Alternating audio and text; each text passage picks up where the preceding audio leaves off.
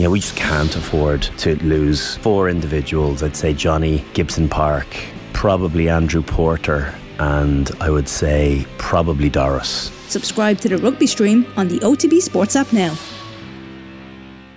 OTB's The Hurling Pod with James Skehill and Paul Murphy. Tá créimna héir in an an gaiileh. People of Galway, we love you! I don't want to leave the people of Waterford down, you know, because they're my life, you know. People of Waterford are my life, you know, and I, I, I, love I love I love me county, you know. We love John Malone! It's almost like they're afraid to kind of mm. go on hurl and yeah. just let themselves express themselves. They're, it's like as if they're nearly afraid to make a mistake, and sometimes you have to make a mistake and just throw off that bit of nervousness and have a go. Yeah, it's pure constipated hurling. You are very welcome along to episode one of season two of the Hurling Pod. We are back slightly later than planned, but the more things change, the more they feel the same after the first weekend of the Hurling League. Limerick beaten on the opening weekend after a strong second half comeback from Cork, who again have impressed early doors. Wayward shooting from Wexford in their defeat against Galway. Some spiky comments from Davy Fitz after the discussion that was kicked off last week about how valuable the national leagues are. And to talk about all of this, I'm delighted to say, back again for season two, we got Paul Murphy and James Skehill. Lads, how are you getting on? How you going, lads? Good, how's everything? Uh, I think it's fair to say, Skell, we are back by popular demand. I was a little bit surprised by the messages that were coming through last week. Uh, this is largely my fault that we're back late. I was trying to move around my working week the last couple of weeks. I had every intention in a perfect world episode one of season two was going to be the week after the club hurling final. Then we'd have loads of time to kind of lay out a big league preview and then this would have been episode three, where we were looking back at the start of the league. Mm-hmm. But like everything, we're fashionably late coming back, despite the fact that lots of people wanted us to come back. And I know the reason we're fashionably late too. Just for it was difficulty in signing Murph up to season two. I, I was going to say the same about you. I got in there before you. I got in there before you, so I said I'd do it. Yeah, because I knew it was coming I would one of you. were, were there counter offers this year, Murph, to go and join a podcast late again, or what happened there? No, no, no. My offers are uh, few and far between these days. A few small football and podcasts, but I think I'm just going to stick to the hurling ones. Football. a junior football and podcast. That's what we're going to start up. Yeah. That's what I was wondering. Are you still going to play junior football this year with Kilkenny? Uh, yeah, the plan is at the moment um, to go and do it again. Really, just enjoyed it last year. To be honest, there's no other major reason. Like you know, um, and I suppose yeah, the lads were just calling around there to see who was uh, still going again this year, as opposed to the older lads. But um, yeah, the intention is to play this year, and like we'll see once we get back into training now, even with the club, um, just how the body feels again. Like being realistic, you know, uh, trying to keep both of them going. But no, yeah, the plan is to play again this year. And does the season work out more roughly the same as last year again, where the Kilkenny Championship stuff would be quite early, and therefore you go off and play county afterwards? Is it still shaping up that way this year? Yeah, so we're, we're the football kicked off uh, this weekend in Kilkenny, um, and that'll play off up until about April, I suppose. And uh, yeah, after that, like I mean, again, it gives the management a chance to go around to a few games and maybe pick up a few new lads, see how lads are playing as well. So it's great, yeah. It's great to get back playing the football now, and it's a great way to blow out the legs as well. There's a lot of cobwebs there after the winter, so uh, think a lot of lads are using it as well, just to get the get the bit of mileage back into the legs at the start of the year. And for you, Skell, your involvement this year, you're going to be back with the Galway Miners again, are you? Yeah, correct. Yeah, so I um more more kind of a full time role integration into the, the whole kind of management side of things. Whereas last year it was just uh, the goalkeeping coach. You could I could dip in and out of sessions if you like. So, um, but we're in the, we're in the midst of it now, you know. So it's it's nice and it's enjoyable too. Like it's it's it's much different to playing, obviously, but it's, it's grand to try pass whatever bit of wisdom and knowledge you have onto, onto young guys, and they're all like sponges. They just they just soak it up. You know what I mean? So you're just hoping you give them the right message. Yeah, and you were in watching that and Rise win in the Connacht Schools the weekend as well. Yeah, so they they bet um, St Raphael's on, on on Saturday. Uh, really good game actually. Do you know just the. Uh, it's, it's so I, I had forgotten like it's under 19 you know, so some of the guys I was watching were playing for the Galway Trinities last year. You know, some of the guys who were, were there, we had in the minors last year. So uh, there was an awful lot of quality. And I suppose the Pres and Raphael's are the, the two, I'd probably call them the dominant schools in Galway where they, they have a big catchment area both. So there's a lot of clubs involved in both schools and they produce an awful lot of talent, both of them. So um, Pres nicked it in the end. In fairness, they, they probably had the better side. So they're moving onwards, heading towards, uh, I think Raphael's are playing, I think Raphael's are playing Kieran's next. And then the Pres are waiting for who comes out of the other the other to sign the Leinster, yeah. yeah. So it's a good championship. Yeah, I mean, look, obviously there's lots of arguments. Offaly schools won the Leinster at the weekend, beating Kieran's College, and it was effectively the Offaly minor team. I'd probably fight a lot of people off on Twitter during the weekend saying this is a complete disgrace that they're allowed to play. And look, it's clear that Offaly pulled a little bit of a stroke on this one because Coláiste Cormac and St Brendan's Community School, who'd be uh, two of the main six schools that work providing players into that team are playing the lower championships. Brendan's are gone through to the B final in the Leinster and may well be at A next year. But that opportunity was there. They were able to use their minor management from last year to manage this team. And effectively, I think 13 of the 15 starters were starters in the All Ireland final uh, last year against Tipperary. So they went in, combined, and try to just maybe keep that team playing together for a little bit longer before some of them will graduate up to under 20 over the next couple of seasons. So they saw that opportunity, and the three teams who got to the semi finals along with Offaly Schools are all going to progress into the All Ireland series and are still in contention for the Harty Cup. So I don't know. To a certain extent, when you see that Kieran's College are still drawing lads in, the lads in the panel from Waterford, Carlow, Laois, as well as Kilkenny, uh, you're starting to think that maybe it's not quite as imbalanced as it might look on paper. But let the arguments continue on that. And the, the final in in Munster uh, for the Harty Cup. Uh, Seven thousand people in there, and Clonmel winning, and you have a couple of crazy stories there over the last couple of seasons. And um, I don't know. I mean, the schools hurling seems to have really ignited quite a bit of interest in the weekend uh, just gone by. So we'll keep an eye on that as we go through the season. But mm-hmm. maybe we might kick off um, kind of for general talking points about the weekend just gone by with the two games on Saturday because Murph combined between Wexford Park and Uí Chaoimh best part of 30,000 people were there. 20,000 people were in a Uí Chaoimh. Bit of excitement with the lights now in Wexford Park. And even though they had to start the game 15 minutes late, there was that bit of buzz about those two games. They're both on the TV as well. And we were treated to two games where there were big second half comebacks. Uh, we might start with Uí Chaoimh because at half time, the pundits had written Cork off entirely. They weren't doing enough, they weren't working hard enough. They upped that work rate in the second half 40 tackles between tackles, blocks, and hooks that led to turnovers in the second half, which was a big improvement. They scored two goals, and Cork came back and beat Limerick in the end. Yeah, and and like you're saying, it was really a game of two halves where first half you just couldn't see really where Cork were going to capitalise on anything. I mean, for me, a big thing that I saw with them was just the runners coming through the centre uh, for Limerick. They just weren't being tracked back, which is really the forwards' job for Cork to be tracking back the midfielders and cutting off these runs that are coming through. But in the second half, they were completely different, and you know probably typified by Patrick Horgan's block. You know towards the end of the second half, where even the likes of him was back there. It was a completely different attitude, a complete shift from Cork. Um, and the stat speaks for itself in terms of the tackles, the hooks, and the blocks. Uh, it's something you know over the years we would probably have said about Park where um, when you give them the space and they're allowed hurl, that you know they'll they'll do great things and they've all great hurlers and play a lovely style of hurling. But then there was maybe question marks over them over the last few years in terms of actually just getting into the nitty gritty of going toe to toe with a team. Like they did it last year in Walsh Park um, against Waterford when they really needed to do it. But in the second half against Limerick, I mean, to, not to outmuscle Limerick, but certainly, you know, go toe to toe with them is a serious thing to be able to do. And uh, one thing that was noticeable about Cork is they're an extremely physical team, like noticeably throughout the pitch. Um, they've really bulked up, and some of the players that they've introduced as well are really big men. And you know, it's an important thing. It's not to be all and end all, but certainly important if you want to go and beat the likes of Limerick physicality is going to come into it. But really, it was just no, the second half was excellent. It was completely different from the first half, but it was excellent. Um, few of the scores were brilliant. You know, Kieran Joyce's was probably the pick of the pick of the scores, mainly through the play that happened previous to it. But look again, Cork were running at Limerick. They were down, I think, about four minutes to go, three points down, and didn't give up. So there was a few things there that Pat Ryan will be looking at, going, you know, this is really good, and these are characteristics that maybe have been absent in Cork um, for a few years, and they've showed glimmers of it. But the thing is now is to you know I suppose put a string of performances together that show these characteristics week on week. Yeah, it's all about backing it up, scale. But if you consider Limerick only got six points in the second half, uh, Robbie O'Flynn was crucial, obviously, to the comeback before he went off, and it appears he's dislocated his ankle. He's to have more scans later this week, but lovely pinpoint finish for his goal, and he had a big hand in the second goal too. And that got Cork right back into the game, and they kind of pushed on from that momentum and you know, as um, Murph just mentioned there, they made sure they were still in the fight towards the end of the game. They finished strongly, and Shane Kingston splits the points for that very late winning point. But mm-hmm. they, would have to be happy with the change that they were getting up front in the second half there. I think so, yeah. Like I know, just to go back to Murph's point for where he was saying about the runners, like it's, it's like Cork just they wanted to engage physically with Limerick and go into all the, the, the huddles and rooks, etc., and then forgot about the runners on the outside.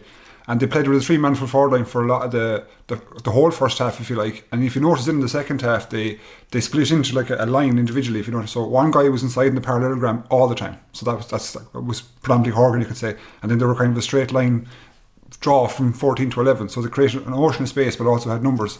And it just looked like systematically they weren't trying to match Limerick in every department like like they have been in the past. They've always tried to match them physically, match them in the air, and Limerick are just too dominant in that area.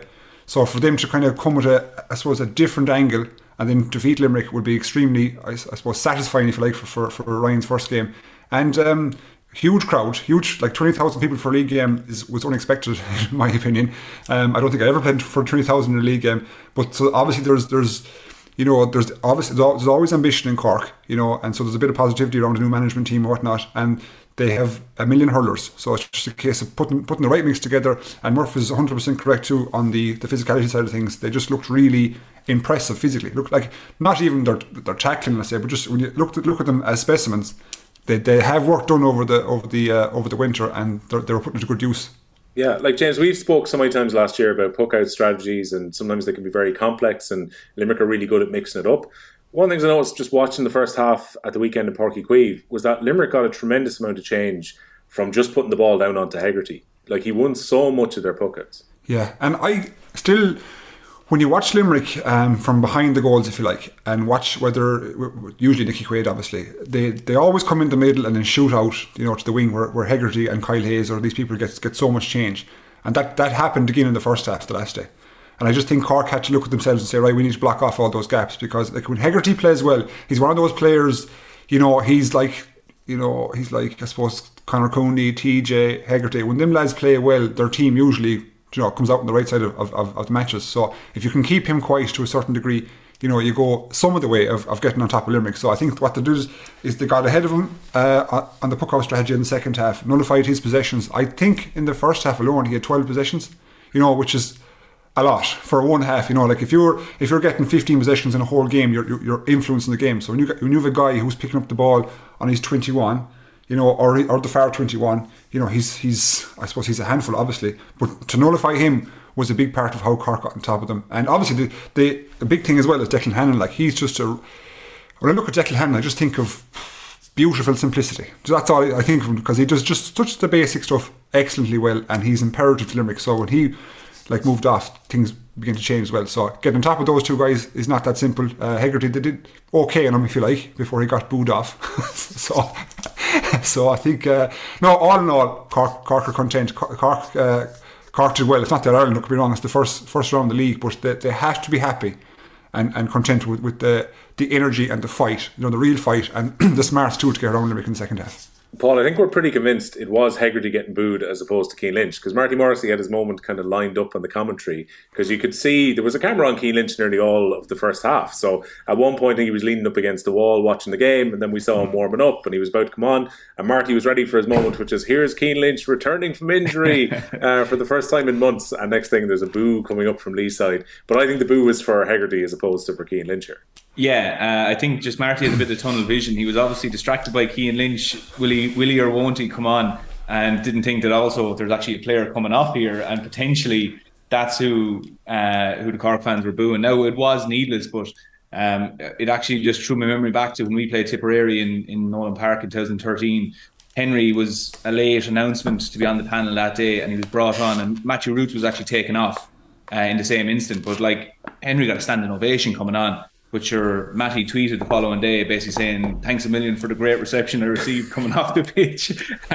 no, he knew, he knew what he was at. Like, but I just, I thought about it when I was watching the game. I was, I was saying, is Marty reading this wrong here? I think it could be Gearóid Hegarty is actually who we're booing, but it was needless. It was kind of a needless thing that I was surprised that you know nothing had really happened or anything. Um, to be booing any of the players coming off or and like you know it shouldn't be happening anyway but like look it was it was a bit of a, a null point but uh, yeah Marty Marty a uh, little bit of tunnel vision there and missed missed who was actually being booed I think John Kiely didn't seem too disappointed after the game. I actually missed him getting interviewed on the Saturday because I think the footage ended uh, pretty soon. The coverage ended pretty soon after the game finished. But I did see him uh, being interviewed on League Sunday, and he didn't seem too concerned. Thought they'd heard pretty well in the first half. And like if you look at the pattern, you'd be thinking Limerick are getting lots of primary possession here. They're trying plenty of players out with the team that was uh, named to start. Reidy is popping over the frees. There's guys in reserve. You know you're going to get some game time into Lynch. There were double scores up at half time. You're probably thinking this is going pretty well and should be a fairly routine victory in the second half. What went wrong for Limerick in the second half, though, Paul? Um, like uh, what I'd be thinking initially, anyway, is Limerick are probably four weeks into training. Um, I, like again, bringing it back to the point about Cork, like Cork look physically really in a good place at the moment. Um, and when it comes down the final straight, like I mean, if you think if you think back to Wexford Park last year when Limerick um, lost to Wexford, really the last ten minutes came down to maybe just waning towards the end, a few wrong decisions. Um, Cork just got the upper hand and still had that energy to, I suppose, for want of a better way to describe it, you know, bust through the line at the end. You know, they were still kept the tempo really high, but very small margins. You know, Limerick could have came out there with a win. Um, it's absolutely no no panic uh, panic situation now for for John Kiely. Um, you go back to last year, and you know they were losing games on the trot, and players were getting sent off, and people were maybe wondering, um, is the wheels coming off the wagon? Like they lost by one point to a really good Cork performance.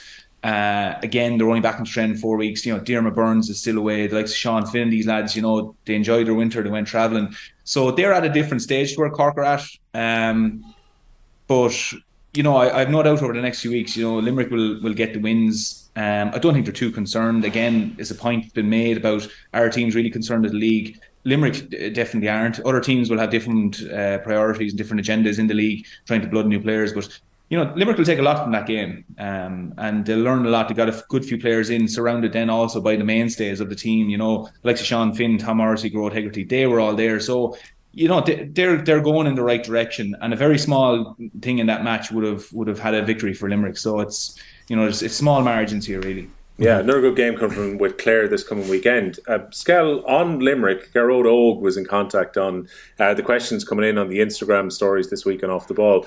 Uh, he says, Are Limerick ahead of where they were this time last year?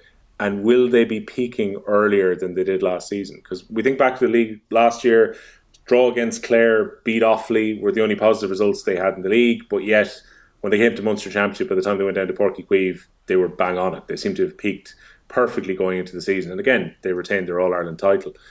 Are Limerick looking to peak earlier this year? Where do you expect Limerick to find their peak? No, I like for, for me like Limerick have won three of the last All Irelands. You know, have they, have they four and five years or something like that? So like, the league is, with with respect, is not overly relevant to them. You know, um, I think it's about where John Kiely where they're going as opposed to as opposed to where they're at. You know, because by my count, Limerick had give or take nine starters, nine regulars, if you want, to, if you want to call that, not playing on Saturday, and they still put a, a, good performance. It's not a top performance by Limerick standards, obviously, but they they, they blooded a lot of people, young lads like and you know bringing in Adam English and you know, Coughlin looked really good. Let's say so. It's, it's not, it's not as if they're they're going to be devastated by by a single loss at the start of the year. I just think it's all about where they're going to. You know, time uh, from a time perspective, I think they know what they're at now at this stage. They've proved it over the last five years that they you know they can time it relatively well, and you know they'll they'll obviously keep going with the same kind of situation where they'll, they'll probably have a totally different team next week. You know, Hegarty mightn't play, Lynch might start. You know,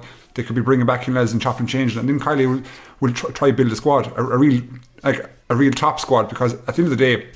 Iron sharpens iron, and so the more com- the more competition he can breed into places, and like if he is the likes of, you know, the Tom Morrisseys or the the Darren or, or, or you know, these lads, Will O'Donoghue, who's looking behind them and seeing, God, there's lads coming from my places, that's when he's going to breed a, a better environment for Limerick. And, you know, I, I, I, say it again, iron sharpens iron. The more pushing is done from behind, from number 16 to 30, the better number one, number 15 to go. I think that's ultimately what John Kiely and his management team are going to try to do.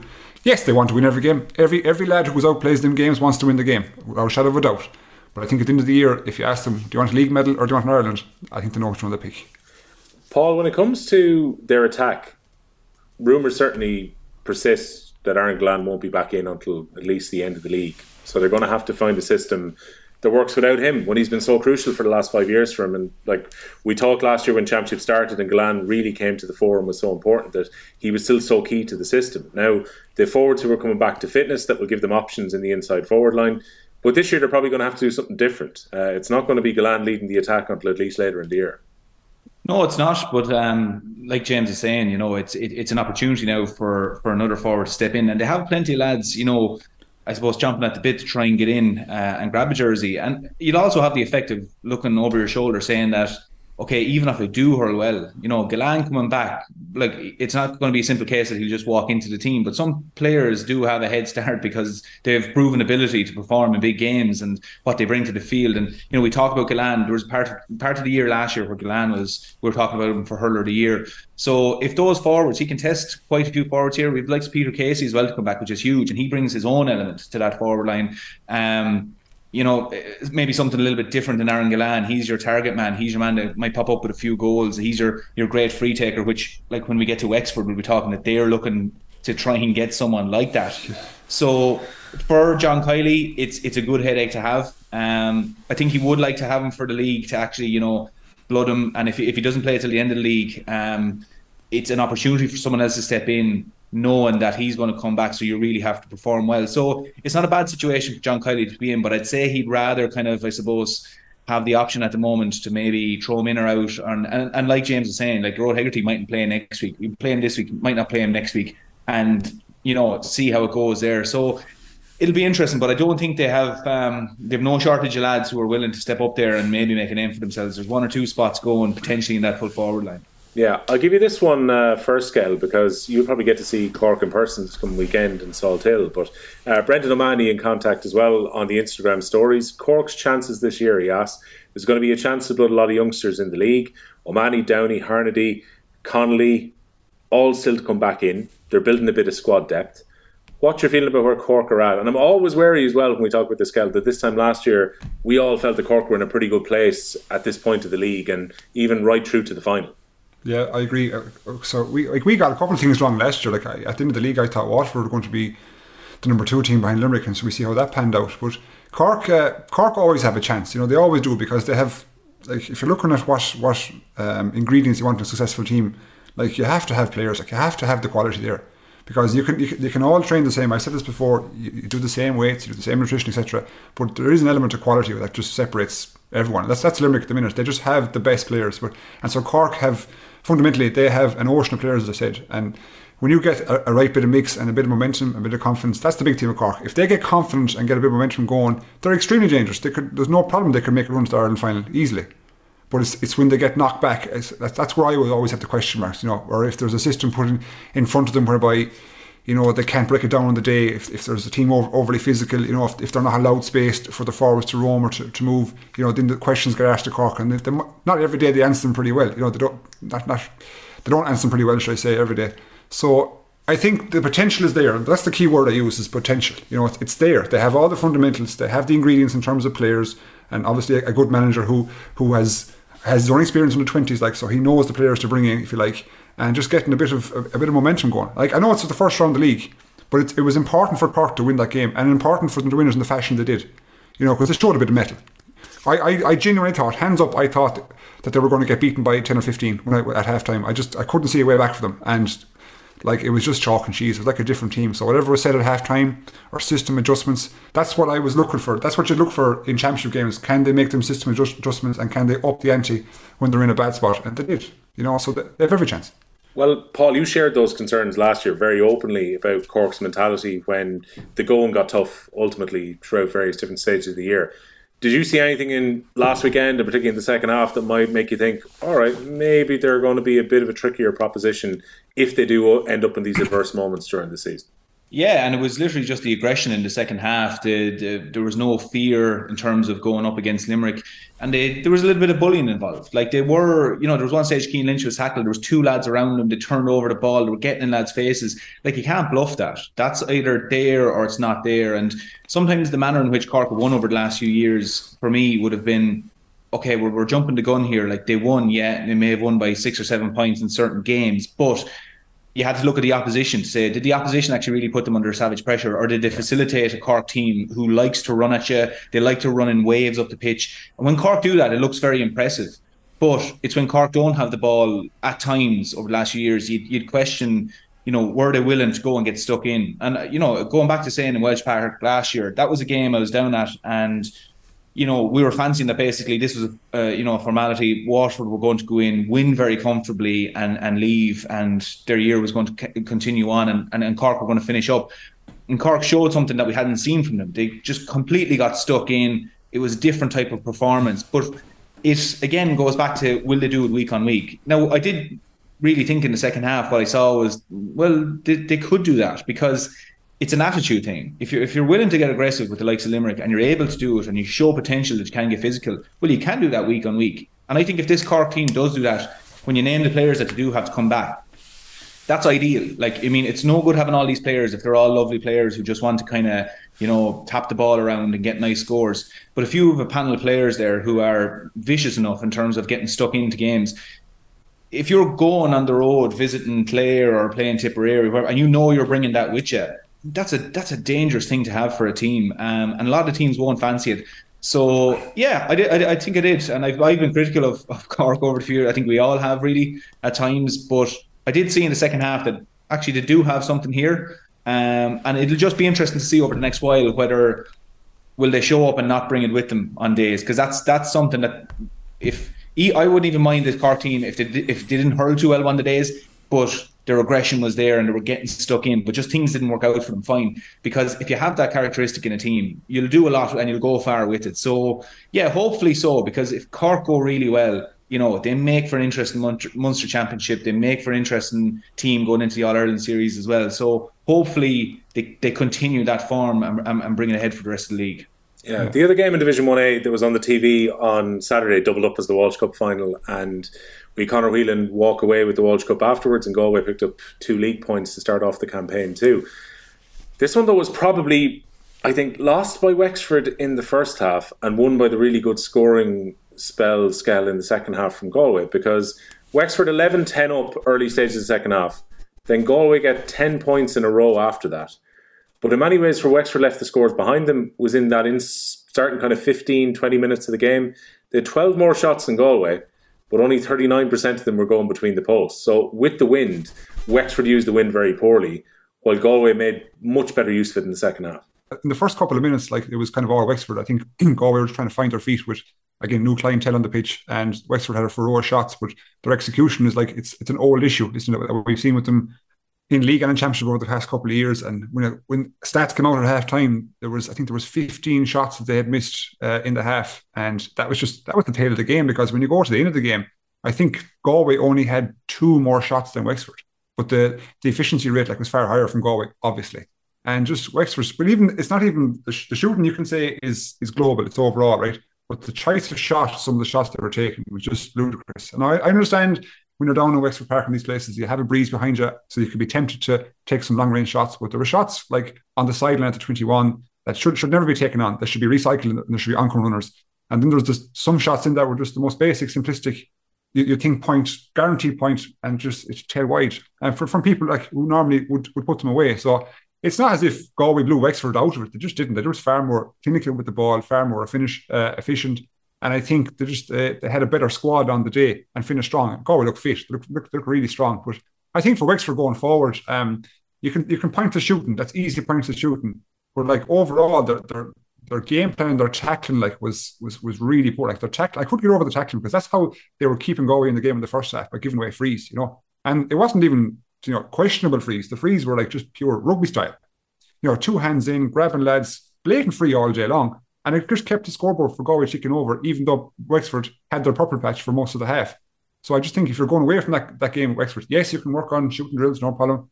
Um, but overall, the, the, the tackling ratio the, and the way they tackled and the amount of frees they gave away is a bigger issue for Darragh Egan. Yeah, the frees are a big issue as well, Paul. You already alluded to it earlier. And Lee Chin was injured, so he missed the game on Saturday evening. I think he might well be back for next week, or he's coming very close to returning. It's just a knock that he's picked up. He made a good impression off the bench, and we played against Offaly in the Walsh Cup a few weeks ago. But they're easing him back into the season and not taking any risks. Maybe he is the free taking option, but again, Chin has had a few shaky days on the frees over the last couple of years as well. It looks like they need to get a settled free taker because otherwise teams are going to know they can foul Wexford and the conversion rate from the frees aren't going to be good enough. Yeah, they need to just find this person that's fairly just robotic with the frees, and you know they're going to put them over. Like looking at Kilkenny and Antrim over the weekend, like Conal Cunning for Antrim, uh, it was nearly surprised at half time. Kilkenny nearly did all the hurling, but Antrim were still within touching distance of them. There was still a goal in it, and that was true consistent frees, popping them over. You know, just any little opportunity, they they were taking it when you look at Wexford, like it could be just the downfall of their year that because it's very deflating for a team when you're hitting wides you might be working hard, you might turn over a ball and then a silly wide because, like James is saying there, someone takes a, shot from a stupid position or a shot that, yeah, it's in a good position, should be scoring wide, or then frees. Like, you know, we saw a few examples of frees there where lads we would have never seen stand over a ball, take free, were taking them. Um, and dropping short, things like that, just criminal stuff, you know. And really, it's just for, for Wexford, really, um, it's hard to build up any sort of head of steam when you're hitting wise like that, and then Galway hitting them for ten points on the trot, like that's criminal. We, we like we talked about it last year, and um, we always talk about with, with, Limerick that they don't allow you to try and score three scores, like they, they break that cycle, so they don't let you. Your purple patch at best will be, you know, you might get three points or you might get a goal or something, but you know, for Wexford to not even steady the ship and just stem the tide of Galway running at them, running at them, and just pop the ball over the bar, um, you know, things like that, just game management there. Like it, it is wides, but it also steps into the game management side where you just, okay, lads, we need to reset here. One score steadies the ship a small bit. Um, so it is a concern for them. And they need someone like you don't even look at other counties, the likes of, you know, Kilkenny or Cork or Limerick. You don't even think about it. They have their free taker and it's just a formality in many cases. Wexford needs to find that because they're they're losing a lot of not say simple scores, but a lot of nailed on scores for other teams. So um, yeah, it, it, it's something they really need to work on. I think Chin will be on him when he comes back. Um, but look, I mean, even if Chin tightens up a small bit on it as well, like he is a good free taker, but just maybe not in the category of the likes of Patrick Horgan or these. Yeah. Um, the other thing I was thinking about as well, Skell, when it comes to this game is that if it happened, in fact the penalty gets missed, uh, Mark Fanning made a couple of decent saves. Galway hit the crossbar with one of the flick shots as well. On a different day, Galway could well have had three twenty-three as opposed to 23 points here.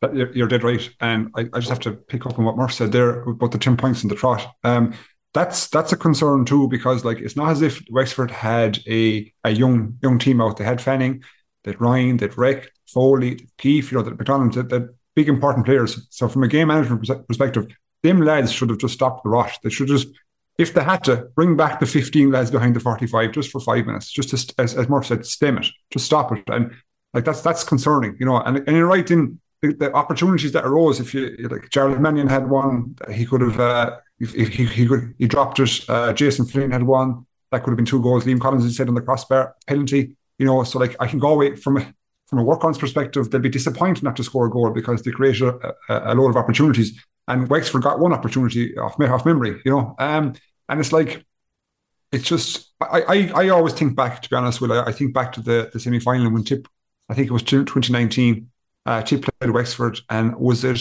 one of the Tip players got sent off? Was it McGrath? John McGrath got sent off? Again, uh, John McGrath got sent off. John, yeah, semi John McGrath, semi final. John McGrath was sent off, and, and, and was just like, so obviously Wexford had a numerical advantage, but they just kept pumping the ball down Route 1, which was Ronan Maher's day all day. You know what I mean? And that that that's a game management situation. And like I know it's the league. Don't get me wrong, hands up is the league. But like when you're when you're allowing a team, like it's criminal to allow 10 points in a row. Criminal. And like it's same with I was saying at halftime of the Limerick game, criminal to allow five points in a row uh, uh, from minute 30 to 37. You know, you can't you can't have that happen. And that that comes down. That's, no that's not a manager, that's not the crowd. You know, that's you, you guys on the pitch, saying yourselves right, pull everyone back for five minutes and stop the rot. So I that that'd be disappointing. You know what I mean? Disappointing from, from my perspective. But uh, like you said, this could have been a twenty point victory for Galway, but just on the day execution wasn't there. Yeah, I'm not sure as well, Murph, whether the issue about the poor shooting comes down to Wexford not having the forwards to put the ball into, or whether it's a case of just bad decision making further out the field. Because Gearóid McInerney ends up keeping Conor McDonald scoreless from play. And McDonald was frustrated any time that he got in around goal if he caught the ball because there were so many Galway defenders around to just kind of swamp him up. And, you know, last year we talked about the fact that Rory O'Connor was having a great year and they're probably going to be dependent on him again uh, going into this season and trying to get ball into uh, Conor McDonald. But maybe the issue is partially down to the fact that they don't have the targets in there to actually send the ball into. Yeah, they, they, they probably don't. And the likes of, you know, um, you need to come up with a different game plan. If you're going to be trying lumping balls down on which potentially be Daithí Burke or McInerney, like it's you just don't do that, you know. Um, and, and I think that was a lot of it.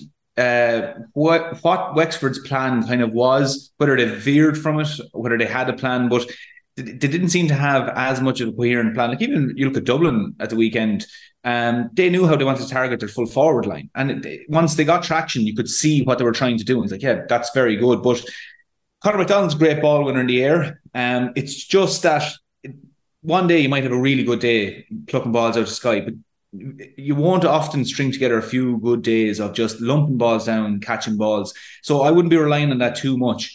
Um, so I think for Wexford, like they, traditionally would have good structures over the last 10 years or so and know how they want to play, sit deep and then go forward in waves. But just look again, like James saying, it's one game, but there was hints to say, do we know what we're doing here? And, and going back to the game management point, um, like 10 points on the trot for me would say that you completely just lost your shape like Darren Morrissey ran forward and scored a point at one stage. Like Galway had no um had, had no similar problems in terms of finding scores. They had lads running forward, comfortable going forward, knew what they were about. So just at the moment with Wexford, it's early days, um, and, and nobody's panicking yet. But that is something like each every team is going to be taking something from each game, small things here and there that you're building on. But there's a few big ones there for Wexford to take, like those wides, and it was every kind of a wide. It was you know, silly decisions, ones you should be getting and they weren't getting. A little bit of confidence there, I think, you know, creeping in where lads were kind of, you know, snapping at shots and different things. But there's a few big t- big ticket items that Wexford can take from that match the weekend, which you'd be saying, look, if we don't uh, address these now, we're just going to have a poor year because you're not going to get away against any of the top teams playing like this. And the scoreline says it all. And like we said, it could have been a lot worse for them. But look, we'll we'll temper that with saying it's it's early days. Um, and Darragh Egan has shown like you know great styles in play, and when he gets the Wexford team going, but they, they do need to find someone inside in that full forward line. And the likes of Oisín Pepper and that, you know, he's a dangerous player. And I think when they find like the likes of role for him and Rory O'Connor when they come back, I do think that they will up their game, but um, they need to introduce one or two more players that would really cause problems for teams in that forward line. Yeah, um, James. When it comes to Galway, it's going to be probably a stiffer test against Cork this coming weekend, but I would think there'd be some elements to be very happy with. It looks like Conor Whelan's carrying his form from last season into the start of this year. St Thomas players weren't around, so they're going to be uh, coming back into the team to strengthen it as well. And at various times, I mean, you had Galway defenders going on jaunts up the pitch and scoring points during the game too. Like, I think if you were a Galway supporter, you're probably happy enough with the performance, particularly the second half of the weekend. Yeah, I I thought myself now that they'd win the game at the weekend. Uh, obviously, prior I thought they'd win it by two or three. I didn't expect this margin of victory. Um, and the system they're playing, let's say, where you, where you find Darren Morrissey, as Murph said, going forward, like he, who might I say, was absolutely outstanding. You know, when you've got players with that ability. So if you remember the semi final last year, Darren Morrissey coming out from cornerback, he's well able to take them on. So utilize his strengths, you know. So then you've got Gareth Mackey in a fullback, Picton McDonald. You know, he loves the high ball coming down all day long. You know what I mean? So whereas Wexford were centering their game plan nearly around one player, Galway had, you know, an, an array of I suppose angles they could they could use. They can come. They were coming from the back. They could shoot from distance. They could get inside. You know, look, look at Brian Concannon. What he did, uh, he in the full forward in the second half, like he was like that number, that big soccer number nine. He was just able to retain the ball, which is a key thing. So when you have players of quality that can just ball attention at the full forward line, you'd always say, right, we need to get 30, 40, 50 balls into the full forward line. I would always say, what percentage of them balls are actually retained? What, how how good is, you know, your team at keeping the ball in the forward line, executing uh, on a score. Because you look at Gillane, his retention rate is is sky high. It's huge. You put you put TJ in the forward line, his retention rate is huge. And in the first half, let's say, well, probably our retention rate was a bit low. Was a bit low. So by bringing in Brian, and, you know, utilizing him, I think just Galway are just going to be really satisfied with the performance. They blooded a couple of young lads that personally even I didn't think they'd bring on, and they just seem to be looking physically in really good shape and in, a good in a good spot. You know, and with guys to come back, as you said, like they've got Fintan and Connor and Dave Burke. And, you know, they've they've lads who can add more Cathal Mannion, etc. So like they, they're building a good squad. They have a good squad. I won't say they're building it. They have a good squad. They have a good 25, 30 guys that you, you could trust in a championship game, in my opinion. And I just think mold them together, getting the right game plan. A bit of mention, just like we mentioned about Cork later on. And I think, you know, they, they can go places. I, I, think, in my opinion, I know it's early. I'm looking at them to be the, the biggest challenge in Limerick.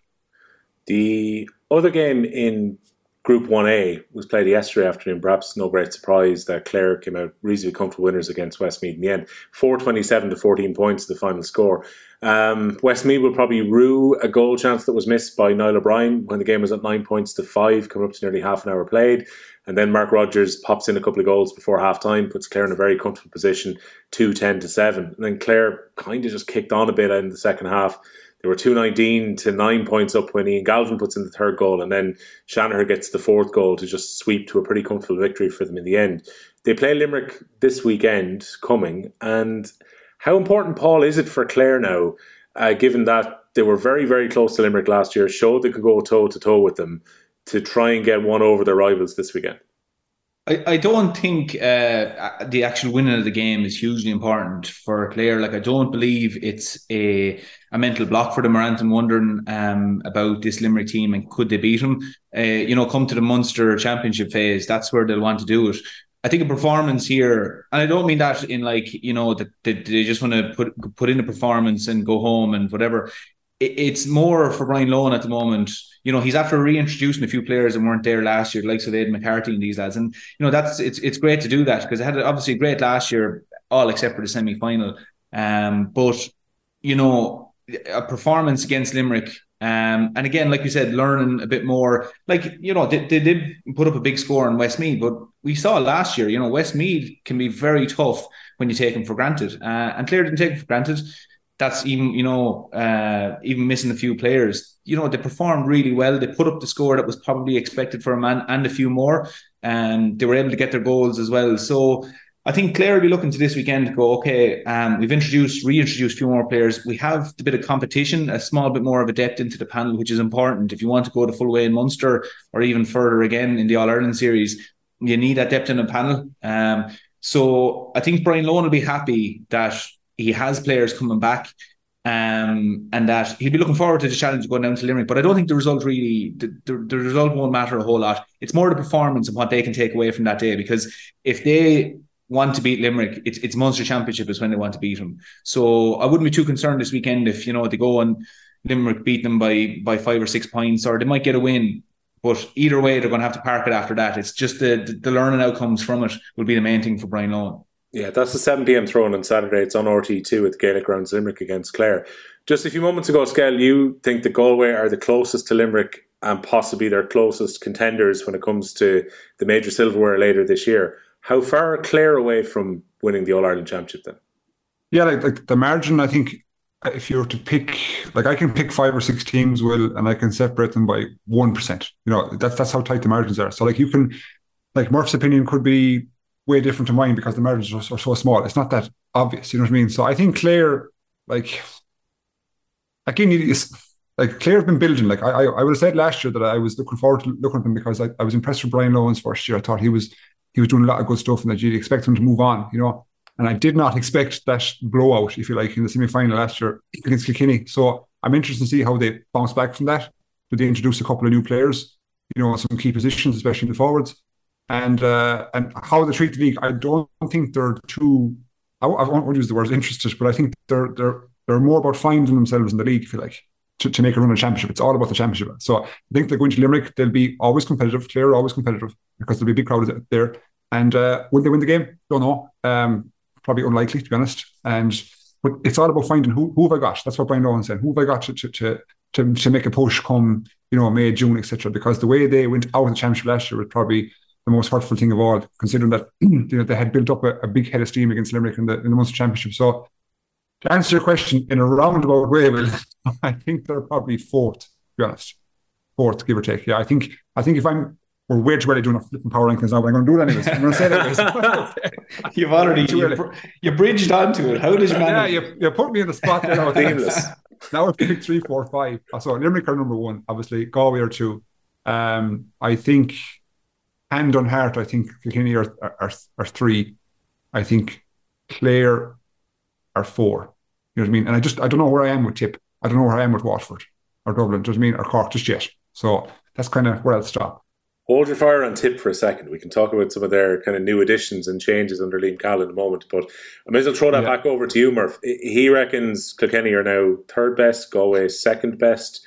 How are you uh, shaping up your top four or five there, then? I, Well, I, am just thinking he must play a savage value on the Walsh Cup that Galway are now after leapfrogging Kilkenny after getting to the All Ireland final last year and losing by two points to uh, to, to, Limerick. But uh, no, like I, I think Kilkenny are in second, um, and just basing it off, we, we haven't learned any more this year to really like where we left it with the power rankings last year we haven't learned anything after one weekend to say why that should change a whole lot. But I do agree with James. Like, in you, you can kind of pick your top four or five there.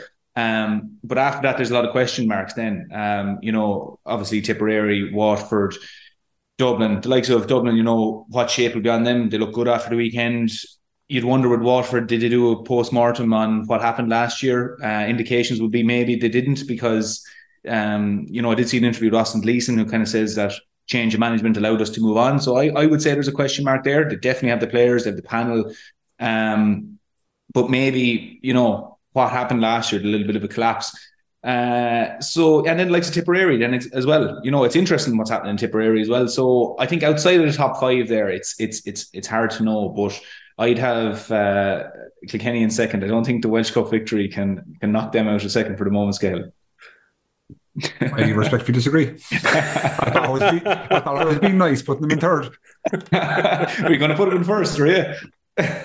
well, sure. You was okay. The last Ireland final by two points, Limerick. Galway got beaten yeah. by a point by Limerick. Mm. So look, nothing, nothing separates them. You know, but I, I, think, look, if we could turn around now and push, you know, Clare second, and there could be a good argument for it. Do you know what I mean? It's just that, that the margin is so tight. Yeah, yeah, yeah. So, yeah. let's just let's just hold fire on that one for the minute. Paul, on the Waterford point, I yeah. think this is quite interesting because I was speaking to Dan Shanahan a few months ago, and he said genuinely it was very difficult uh, to put a finger on what went wrong between the league of last year. Stephen Bennett talked about it just ahead of the start of the National League a couple of weeks ago, and he said that you can't say that Waterford were tired or they had put too much into the league because he was saying there wasn't evidence of that. But again, a bit like Ozzie Gleeson's comments uh, just before Christmas, where he said, Do you know what? We're just parking it and moving on. Is there not a case, and maybe this is just a public front that's coming out of Waterford here, that if you do have such disappointing performances, particularly I would say since you know the defeat to Limerick in the championship, and then it really fell off a cliff for them. Mm. If hmm. you want to go forward as a group, though, surely, and if this was you guys with Kilkenny, would you have sat down and actually had a proper look at, right, here's why it went wrong? Yeah, you'd have to. Um, there, there'd be some instances where you could make a very like let's say you, you went out and you hit a load of wides and you went okay our decision making there wasn't good. Obviously we lost the match because of it. But like Dan Shanahan was saying it's very hard to put your finger on what happened in Waterford and in that situation you have to address it. You have to speak about it and say what is it? Because for me, it just lies dormant in the back of your head then. And right, you might get a head of steam up then in the league or the Munster Championship and things are going well. And then you suddenly have a few weeks off to a big game and then do, does it creep back in? Does the voice creep back in where there's a bit of doubt because you don't know what it was, you didn't address it, and suddenly you get destroyed by Limerick in the Munster final, or you know after doing such great work. And like the example I would have thought of was in 2012, and you know when Galway bet us in the Leinster final, it completely blew us out of the water. The following evening, we went in, and you know Brian said we're, we're going to watch the first 20 minutes because Galway were exceptional in the first 20 minutes, and really the game was won and lost there. But he said we're going to watch the first 20 minutes. We watched it. It was terrible watching. It was really painful stuff. But then decided just not to turn it off. We just watched the full 70 minutes. And there wasn't a word spoken. And it was horrible. Like a part of me still feels like I'm sitting there watching it now. It was just terrible. But it allowed us to go back then, let's say the Tuesday night and train. And there was a there was a kind of a thing where you were a little bit ashamed of your performance because it was, you know, you didn't front up to Galway. You, you, they bullied us, and but likewise, we didn't just click our fingers and it disappeared. You know, we went out, we played Limerick in quarter final, and we kind of failed to impress for the first half an hour, but then got to grips with it and bet Limerick, and then managed to put in a really good performance against Tipperary in the semi final. But because we addressed it, because we actually looked at it and we went, that's not what we're about. You know, we don't do that. Going forward, at least, you know, you die on your sword here. And at least if we meet Galway again, put it up to them and don't become this team that gets bullied. Waterford would surely now, you know, be looking at this going, like our year was in our hands to an extent. Cork were visitors, and, and the wheels came off the, the wagon down in Walsh Park, which would be another sting in the tail for Waterford. In that Cork, a team we would have been critical of, went and put it up to them, came out with a win, and then suddenly uncertainty crept into the Waterford camp. So I wonder, did they address it? Maybe they did. Maybe what Austin Gleeson said was a bit of a throwaway comment that he just said we moved on.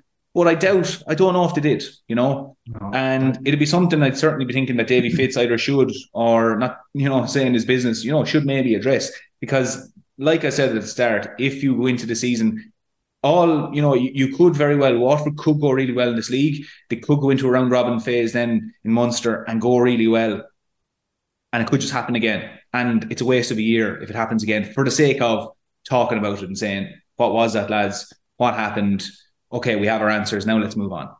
It's interesting management by Brian Cody, by the way, um, because I've been in at inter-county panels before and seen the way that things are presented when it comes to a rewatch of a match from the weekend. And generally, the stats team have already put graphics in place and they'll stop the video in different sections and so on. By the sounds of it, that was almost like you should be disappointed about this performance and I'm going to make you sit down and endure it.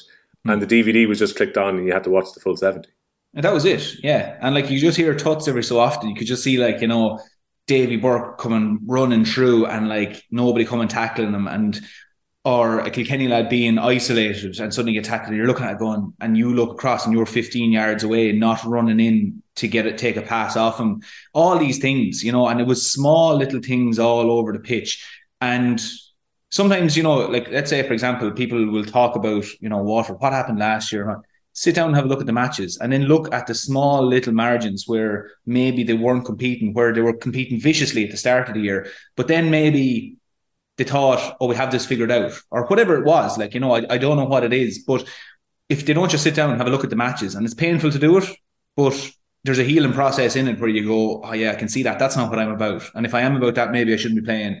So these are things that they maybe have to look at and go, okay, it mightn't be pretty to go back and look at going down playing Clare and getting absolutely hammered, but maybe it's necessary. So, yeah, like I mean, a sports psychologist didn't come in with us that Monday evening. There was very little talking done. I would say Brian spoke before he put it on, and he played it, but it was, as far as I'm concerned, the winning and losing of 2012 for us because we were able to move on. Not to cut across you, but I bet you just by watching that, it brought complete clarity to the situation, didn't it? Oh, complete clarity. Complete. Yeah, so yeah. The, the thing about Waterford is, you know, whether it's business or, or sport, whatever, like if there's an issue and the team or the workforce, whatever, is not, is not performing, it needs to be addressed, hmm. analysed, and a plan put in place to fix it. Because when, when you move forward from that, then it brings complete clarity. We know what Yeah. the issue is now. Let's work towards it. So I'd be astounded if they didn't address it either last year or, or, or if David Fitz didn't address it coming in. Because Yeah. There is full potential for it to happen again if it's not addressed, you know. And so, Yeah. more more back to your situation, he went in, probably not a word spoken, watched it, you could see what went on. And as he came out of the dressing room, or came out of the, the meeting room, there was clarity on what you needed to do. Yeah. And signs on, you, you finished the year with Ireland, you know. That's it. And if Anthony rejuvenates you because you just go, it gives you something to work towards because you're like, I never want to put that performance in again. So now you're getting really aggressive with it. You're like, that's not what we're about. And when you're able to say that, that's huge. When you were able to identify something like that, like Wexford, we're talking about Wexford there, scratching their heads about this and that.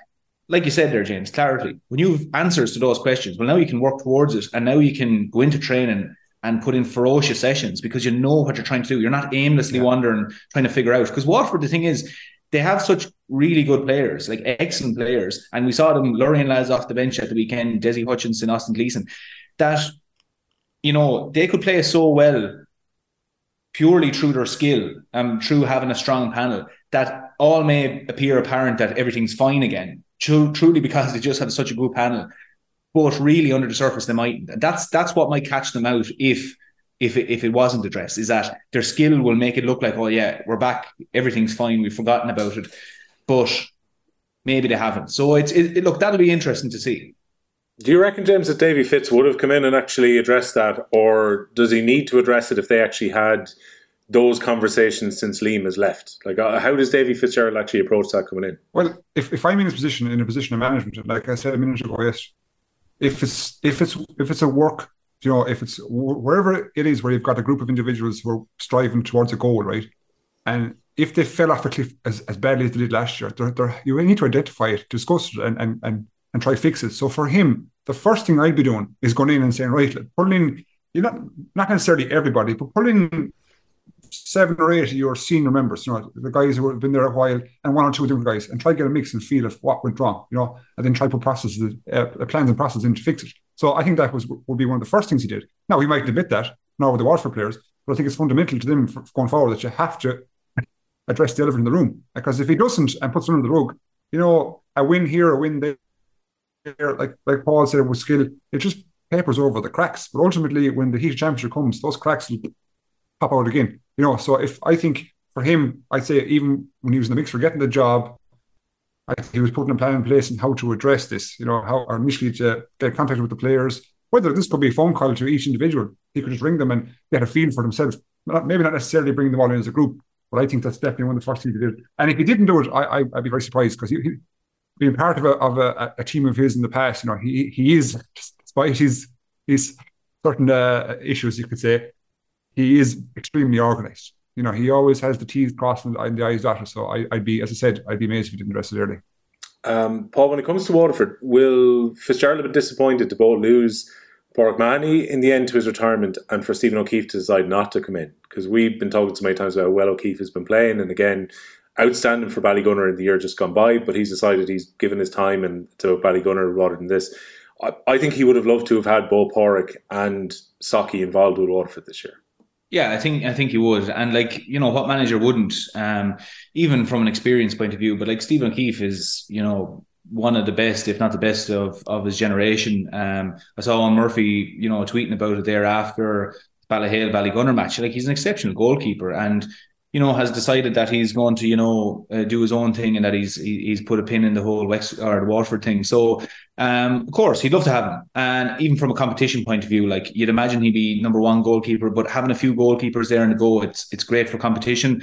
Pádraig Mahony, of course, like a fella who's been in so many situations down, down through years for Waterford, so many big games, great player, great free taker. You know, it be again another great thing for Davy to have going in. If Dave, if this was Davy's second or third year, I think he just you know accepts that these lads are moving on. But I think for his first year to have all options available, of course he would have wanted them. But um, look, I mean, he he he has an extremely strong panel there. You know, he won't be stuck for people to fill the gaps with these lads.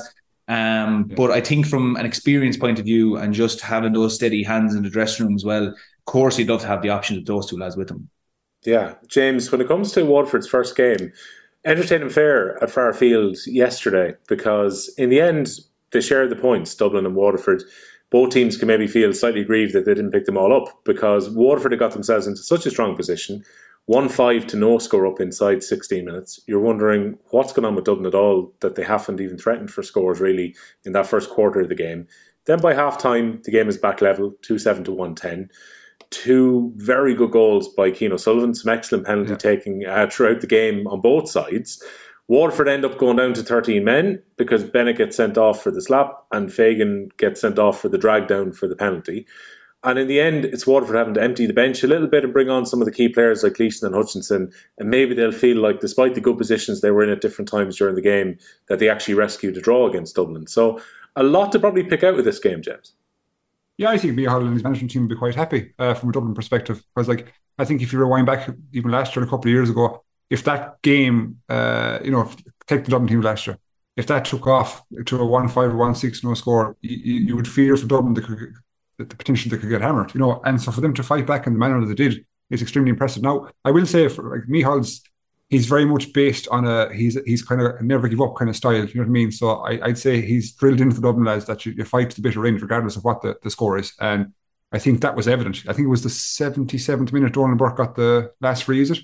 Yeah, and like they, they, out, yeah. they outscored from play, they outscored Waterford to 11 to 9 points, which again would be is, is good to be proud of as well. So it's not as if they, they depended on Donal Burke for frees, which they have done in the past, to be honest. So I think looking at that game, and like Waterford is a tough place. It is a hard place to go. Like I think mm. I'd say I've played down to Waterford ten times, probably won only once or twice. You know what I mean? So it's a, it's a really difficult place to go. The crowd are always rapturous. Conditions are always a, a bit tricky, and the pitch is tight. You know, so it's it's kind of suited to to, to Waterford uh, to get victories there. So Dublin will be proud first of all of their effort. They came away at one point. It's better than better than none, obviously. And I think Micheál, he's something to build on now. He's unearthed a few a few people and like the, the Cian O'Sullivan goals, geez, they were like they were class. The first goal was extremely impressive. I know that everyone looks at the second goal, the goal, it was a great finish, but the first goal, like when he gives the hand pass and receives the hand pass and the touch, like that was very, very sharp and to finish it with a cool head. So I, I think he's trying to build a squad. He's obviously lost a couple of guys, a couple of big players from last year. Chris Crummey being the most the most noticeable one. And he's got guys to come back. So you know, it's um, it's it's it's one step in a long journey for them, as I think. But I think they'll be happy that we went to Waterford and came away with something. Yeah, that's the thing for Dublin, Paul. I mean, it is the learning process for them, both in the preseason competition now into the league. They are going to have to probably inert some players, but there was a beauty to some of their directness when they put ball in behind the Waterford defence and got some, you know, good scores out of it. And Skell's just mentioned about the goals there, which were incredibly well taken. There was that feeling that maybe Dublin are going to be able to share the scores around a little bit better than last season.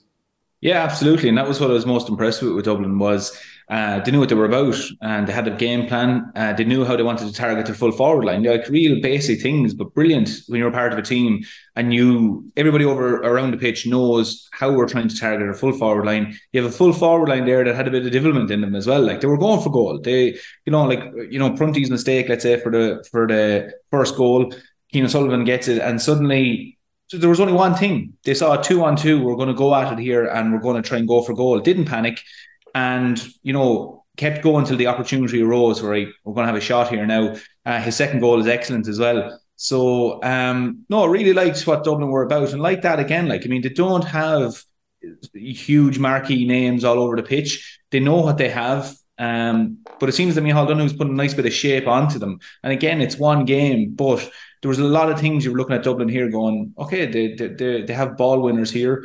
There there seems to be a bit of aggression back in their game as well. Um, they were one five down after ten minutes, and you know down to fourteen men, and you're kind of thinking, oh, this isn't great, and they didn't panic. They just came into the game, started getting their scores, getting their goals, and yeah, like James was saying, not easy go to Waterford and Fraher Field. I've played in that myself as well. It's a, it's a tight pitch, and to come away with a point, they'll certainly be happy with that anyway because it's um it's a step in the right direction for them. But I think Dublin early indications with with against Waterford was that you know going forward in the league they'll they'll cause us problems, and I think they are going in the right direction. Uh, I think there is indications there, but I'll be interested watching them now over the next while to see you know can they build on this and can they maybe unearth a few more players to kind of I suppose w- worry a few teams for the latter end of the league and into the championship. Yeah, and yeah, so, like, so comes out these games. Sorry, go on, Skell. No, I was just going to ask Murph, like, what's in, in your opinion, what's their what's the successful season for Dublin look like? Um, it's a tough one now. Like, uh, successful one for Dublin would be. I don't, I don't know. Like Kilkenny and Galway are in a different place to them, but if Wexford continue to have the few problems, Dublin coming third in the round robin phase in, in Leinster, where you know, before the weekend, we were kind of saying, okay, Wexford are in a much stronger position here now than Dublin. But again, look, it's one round, it's one game. You know, we're not getting ahead of ourselves. But I think if Dublin target the likes of you know playing Wexford and and and get a victory, like that's that'll be big now for Dublin. I think a successful year would be coming third. Um, I don't see them, you know, coming in the top two, but yeah, I think something around that and getting into the uh, getting into the qualifiers then for the All Ireland would be that'd be a very successful year, and to build on that for Micheál Donoghue would be big. Um, I don't think we're expecting Dublin to be, you know, uh, setting the world alight. That's not to be insulting them, but I think they know what they have. And a successful year for them would be taking a few scalps off teams, maybe winning a game or two that they weren't expected to win. And I think that's that's kind of where they're at at the moment. Yeah. Just before we come on air, I had a quick listen to a rival podcast uh, with Dalo's podcast on the Irish Examiner because I was intrigued to see what his reaction was going to be after what's become a back and forth in a way now because he had his column, which went up on Friday night, I think, about the league medal being worth about the same as a spare two euro coin that you find at the moment. And the point wasn't, I think, to necessarily devalue the league. It was just because of the way that the championship structure comes in so soon after the league. It's all about winning your provincial and about winning your All Ireland, and less so about league titles. And last year, maybe we got a few false impressions because of the league as well. Um, you threw this in the group last night, Murph. These were the comments which were made by Davy Fitzgerald afterwards. And I'm going to quote him here. He said, I think you can see with myself and Micheál today, and we've both won All Ireland as managers. I don't think we're treating it that lightly outside there. I don't think any of the managers I saw over the weekend, be it John Kiely last night or Pat Ryan, were treating it lightly. We're trying hard. Are we going to expose more players than we would in the Championship? Yeah, but the games are competitive. I'm yet to see teams going out saying, ah, we'll just try out 20 players. Uh, we wanted to win that. They wanted to win that. Limerick and Cork. Limerick mightn't have had their full squad out, but they were absolutely bursting to try and win that game last night, the same as Cork were. So that's fine. I suppose people have to write something. I'm not saying the be all and end all. There was one stupid comment I heard that's the same as a two euro coin. You win a National League. I didn't win one. I'd love to have won one. It's not the same as All Ireland. It's not the same as a Munster. Probably coming after that, it isn't too bad though. And I wouldn't devalue what the boys did last year. Fair play to them. So someone making a comment like that is pretty stupid, especially probably that they never won one themselves. So I was obviously directed straight back at his teammate, or his former teammate, I should say, and Anthony Daly. That Dalo was very quick to kind of dismiss this. He expected it was going to be the start of the podcast today, and he basically kind of said, "Well, look, you know, I thought." Myself and Davy Fitz were getting on fairly well with RT last year. Maybe that's not the case then. And he kind of swiftly moved on and said, Look, I made my comments and Davy has made mine. James, where do you stand on this debate about the importance of the league and has its importance been diluted by the way that the championship's been structured over the last few seasons? Um, like personally, I, I like I take great pride in the fact that I've I've, I've a couple of league medals. You know, um, any competition you, you enter as as an intercounty hurler, you want to win. So when you actually come out on top on a competition like that, it, it's it's it's fabulous. When people say devalued, there's a couple of different ways to look at this. People think the league is somewhat devalued because Limerick have been so dominant in the championship and not been dominant in the league. And we know that the, it's all about the championship. Okay, so the, so there's a certain there's like this mythical thing out there that oh yeah, we don't have to do teams don't have to go try and win the league because you see what happened Waterford last year and what happened Limerick and the contrasting differences in, in championship and league each other. So I, I don't know. I, there's there's arguments be made to and four, right? Personally speaking, the league is a fabulous com- competition. It's great to go down to like as a Limerick player. Imagine going down to Cork with twenty thousand people there. Fabulous. You know, same with Galway like going down to Wexford. So, and every every game you take as a hurler, you want to win it, regardless of, of competition. So it's not as if like if you were I don't know Barry Murphy playing for Limerick there on Saturday, and you're, you're looking around going, geez, we haven't got, you know, Jimmy Burns today. He didn't give a shit about Jimmy Burns. All he cares about is himself and winning for Limerick, you know. And that, that's the importance of the, of the occasion at present. And I know things are, it's a bit, it looks a bit congested. There's a lot of games to come between now and, and even in the championship. It's not that many uh, split weeks, but as a player, it's fabulous to have games on a, on a, a recurrent basis every week or two weeks or, you know, what used to be driving nuts. You'd be, you'd be waiting four or five weeks for a championship game because you want to bring the ratio of training to games way down. You know, you want you want them to get nearly to parity, uh, which is I know not possible. But the more games you play as a hurler, the better. Because ultimately, that's what you, what you want to do. So I think the structures are fine. Everything's okay. Um, so just no, one don't panic. just let's keep going. Paul, do you reckon there's an argument to be made that the league means something different to different teams, whereby if you are Limerick and you've had all this success and you know exactly how to structure your year, Therefore, you would understandably be looking at provincial and All Ireland Championship as your primary focus. But if you're a team who's maybe trying to build into it, and I know Michael Dyke was writing in the Daily Mail about this yesterday, that the league could be a fantastic springboard for Galway, for example, and an opportunity to get some silverware and then push on to it later in the year. That maybe it might just be a case of some teams are going to have different aspirations about what the league actually means to them.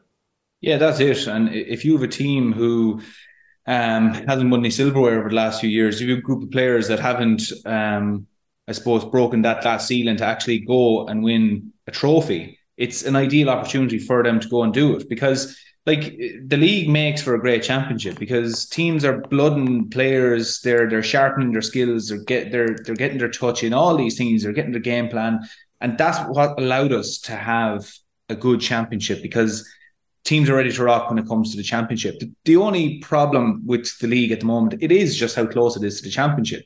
Like years ago, when we would have played the league, it was six weeks after the championship, and I always remember even saying, like, let's say if you won the league, we'd be all saying to other, "Geez, championship is only in six weeks, like only." You know, where six weeks, a lot of people think that's a long time, but it's the perfect preparation time. So now, you know, where you could go whole hog for the league before and go and win it. I picked up a few injuries; they'd be fine by the time championship comes around. That's not the case. I think that's what teams are referencing at the moment. Limerick don't need to go and win the league, so they can just go. Uh, their their game plan or their year is planned solely for one match, and the All Ireland final, and not peaking before then is their priority. But like you said, other teams it's different. So other teams may come along and say, "Yeah, we want to win the league because."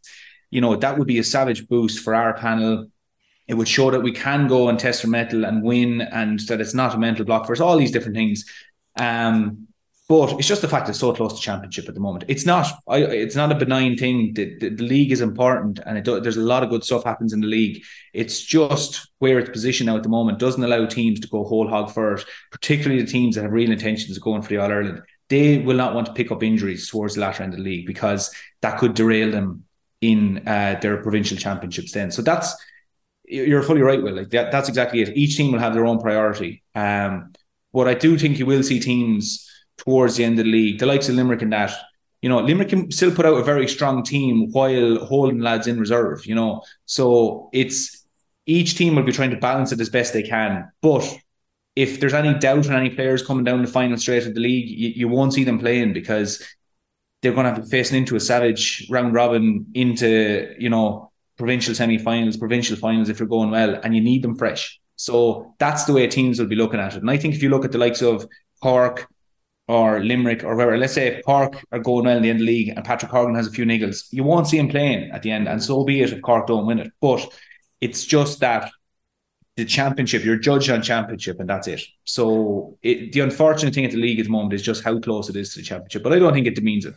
Yeah, I, I, think the aforementioned Dalo made a very good point on League Sunday last night too, where he said one of the biggest issues about having such a tight season is having semi-finals within the league as things stand. That in a way, maybe if you took an extra little bit of that strain of games away and had just a straight final between the teams who top 1A and 1B, that might also make it a bit easier for the preparation for extra teams. And to your point about things maybe tailing off for sides towards the end, I thought Christy O'Connor wrote quite well about this in the Examiner this morning, where he said it is one of those kind of curiosities of the hurling league, and maybe it was reflected with the big attendances that were there for weekend one, which is start of the year. Everyone's intrigued to see how teams are going, and these fixtures look really, really tasty at the start.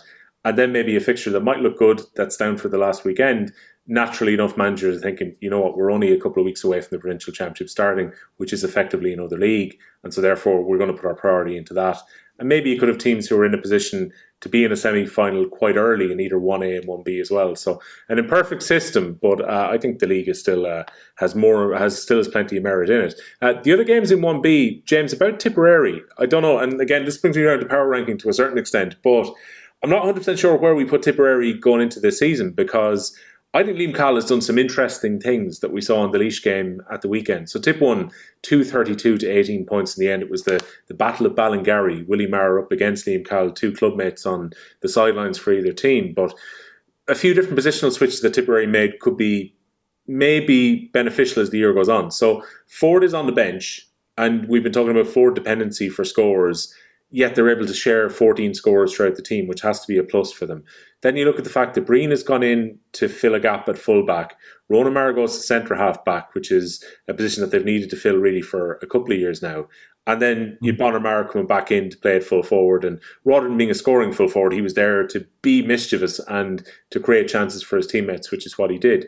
To me, there's the signs of a good structure around that Tipperary team right now. There's plenty of talent across their panel. We know that Liam Cahill is a good manager.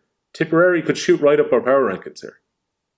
Yeah, I, I, I, and I do expect them to. I, I said a while ago, I just didn't know where they're at, you know, because it's very hard to to gauge a team who came off, I suppose, a season last year that they wouldn't have liked uh, to finish the way it did with a new manager. So you need to give, give them a bit of time, a few games before we can actually assess them. You know, I think they've uh, moved this week. Is it clear this week? No, not Clare. Sorry, they've Kilkenny this week.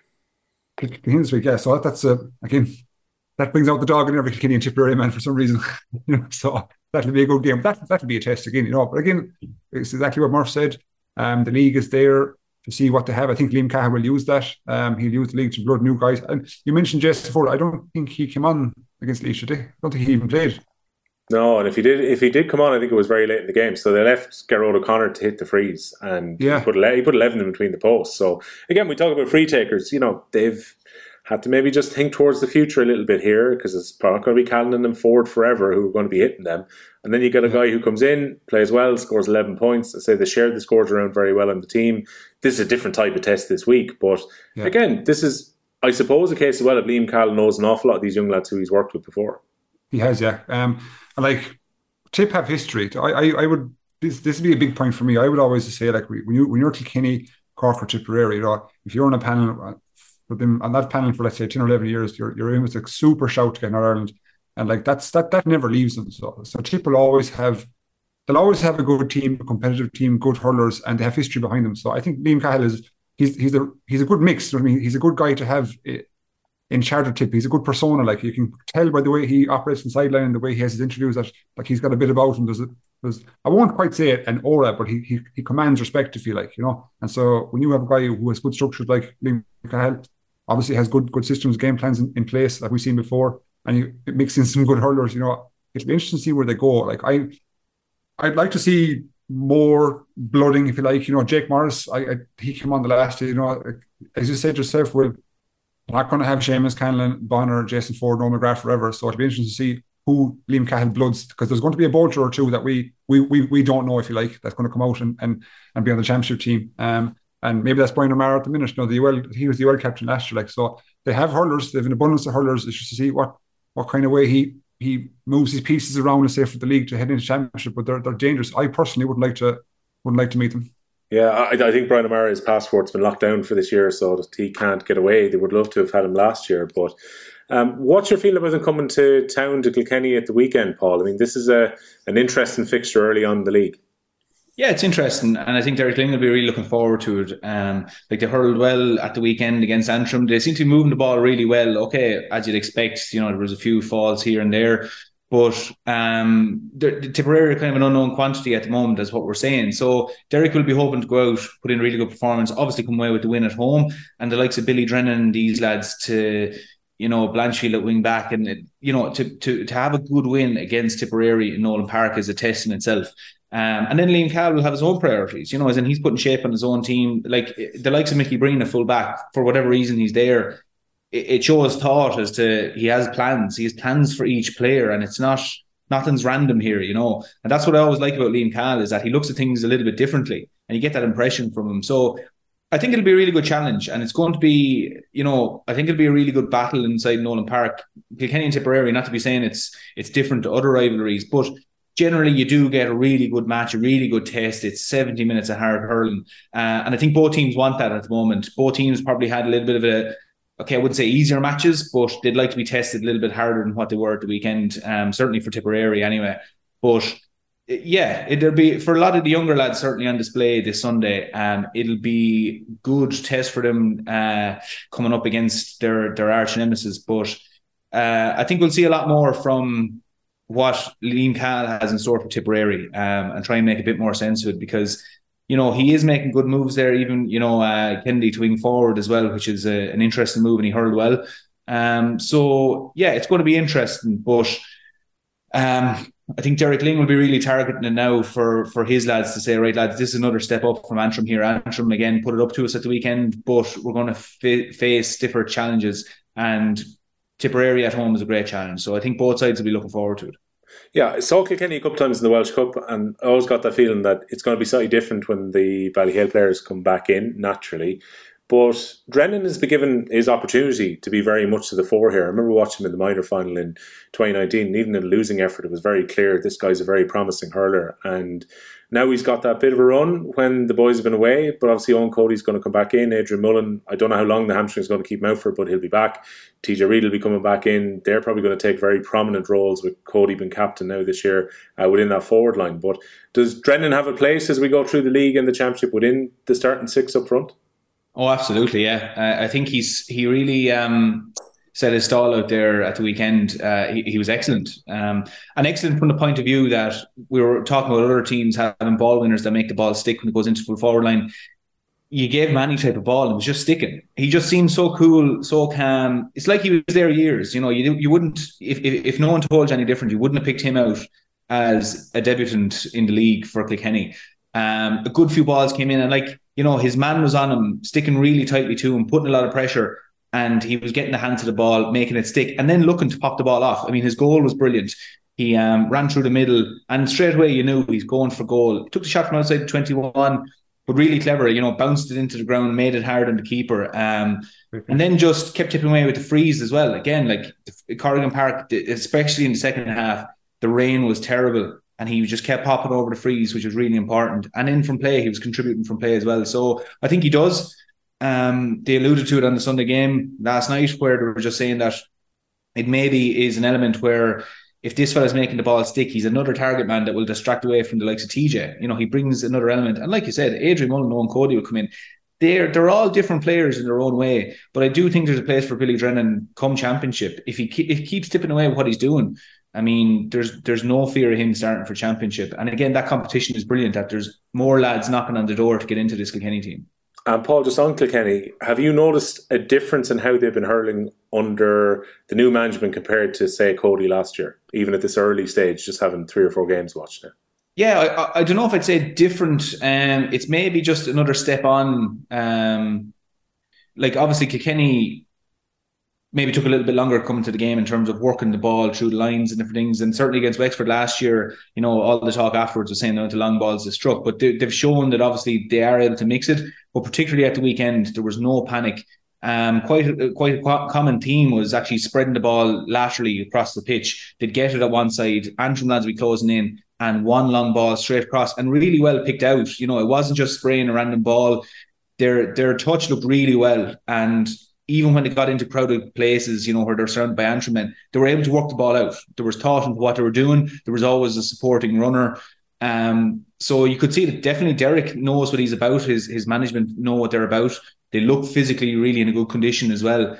So you can see that they are. They know they know where they're going. And I was actually surprised to see how sharp they were at the weekend. And I was listening to I was watching on GAA Go and uh, the, the, commentators were saying that Derek Lyng wouldn't be happy with how the team were playing because they hit a few wides and different things. But I think Derek Lyng would have been happy with the weekend. Corrigan Park is not an easy place to go. And at any time where Antrim came within touch and distance, they showed a maturity to keep them at arm's length, turn the game into a two score game. If, if Antrim brought it back to two or three points, Kilkenny reset and went, okay, get another two scores here, back to four points, and then just pushed on and won by I think it was six in the end. So things like that, Derek could be like, yeah, that's that's good. That's what we want to do, and we're hurling well, and we have people, you know, coming off the bench contributing. So there's lots of positives there. Um, so I think Derek will be happy. Yeah, I think uh, probably the main story that came out of Division Two A the weekend was something that happened off the field, which was uh, somebody who was on the Meath GAA PR team has now stepped away today. On the back of it, they've made an apology to Down uh, tweet that was up about Offaly's win away from home against Down in Division 2A yesterday. As someone who was logged in with the Meath account called Ballycran a kip, which probably wasn't the uh, smartest move on their part. But it's clear that they weren't speaking on Meath GAA's part, but understandably Down were very annoyed. It's an area where they try and promote hurling and uh, they play games around various different venues within uh, Down as well as part of that. And uh, Ballycran's one of the areas they make a real big effort for it and they gave Offaly a good run of it yesterday. Offaly coming out by three point winners in the end, 21 points to 18. The team relegated from Division 1 last year. And the other two games are very one sided on Saturday. So uh, Kildare, who people are looking at as potential dark horses for promotion from 2A, defeating Carlow 25 points to 11 in the end. And Kerry got a comfortable victory to start away from home against Derry uh, by 22 points to 13. So that was the first weekend in Division 2A. Uh, some of the other uh, questions and talking points that came in for us, lads. Um, this one was directly to you, Skell, and you were called Mr. Skell. Uh, by Derek Gavin seven. That might be the first time outside the court you could call Mr. Skell. But um, what are Mr. Skell's views on the smart sliotar? Um, that so just to get this right now, so I don't have this in a, in a pickle. So the smart sliotar is just a standardized ball. It's not. It's it can be made by a whole host of manufacturers. That's right. Uh, yes, I, that, I had to. I had to look this up to be hundred percent sure. I, I agree. I, yeah, the two manufacturers are Greenfields and O'Neill's currently but more can come in as long as they meet as long as they meet the standard. So I remember we chatted about this a bit with the under twenties last year. So about it being the standardized sliotar. So the mass has to be between 110 and 116 grams. There are rules around the rim height and also the rim width. And there's going to be a microchip inside the ball so it can be verified that both the ball has come from a manufacturer where it's been standardized and also that it is an official match ball. So this is your new yellowy green ball, which has a smart sliotar mark on it, and it's got a microchip in it. And this year is the first time it's been at senior level. Yeah, I, I personally, well, I, I don't mind it. I, I think it's, it's, it's it's progressive. Like at least there's there's again we used the word while ago clarity because trust me, uh, there has been ten different types of ball used in, in championship either in club or like or, or county. We played a club game a couple of years ago. I I'll never forget it because I had to pick the ball out of the net um, we scored a point the far side. It's a semi final, and the, the, their opposition goal, they poked out a ball like, before the ball had gone over the bar. And I remember that your man shot the ball past me at such a pace, like that I barely even saw it. When I picked the ball of the net, it was like a sponge, if you like. You know what I mean? And I was saying at that time, sometimes I don't know about these balls because they're just there's such variance. In, you know, that's my reason, much. That's that's why the ball went past me. there's such there's, there's, there's such variance in it. Do you know what I mean? Like I understand we talk about distance and, and all that kind of stuff, but like if we can get one universal set of standards, which which is obviously the, the objective of the Smart Sliotar, I have no problem with that whatsoever. But I still have a problem with the colour. Yeah, you, you, you were telling me earlier you went off and bought a bag of white balls because they were on sale.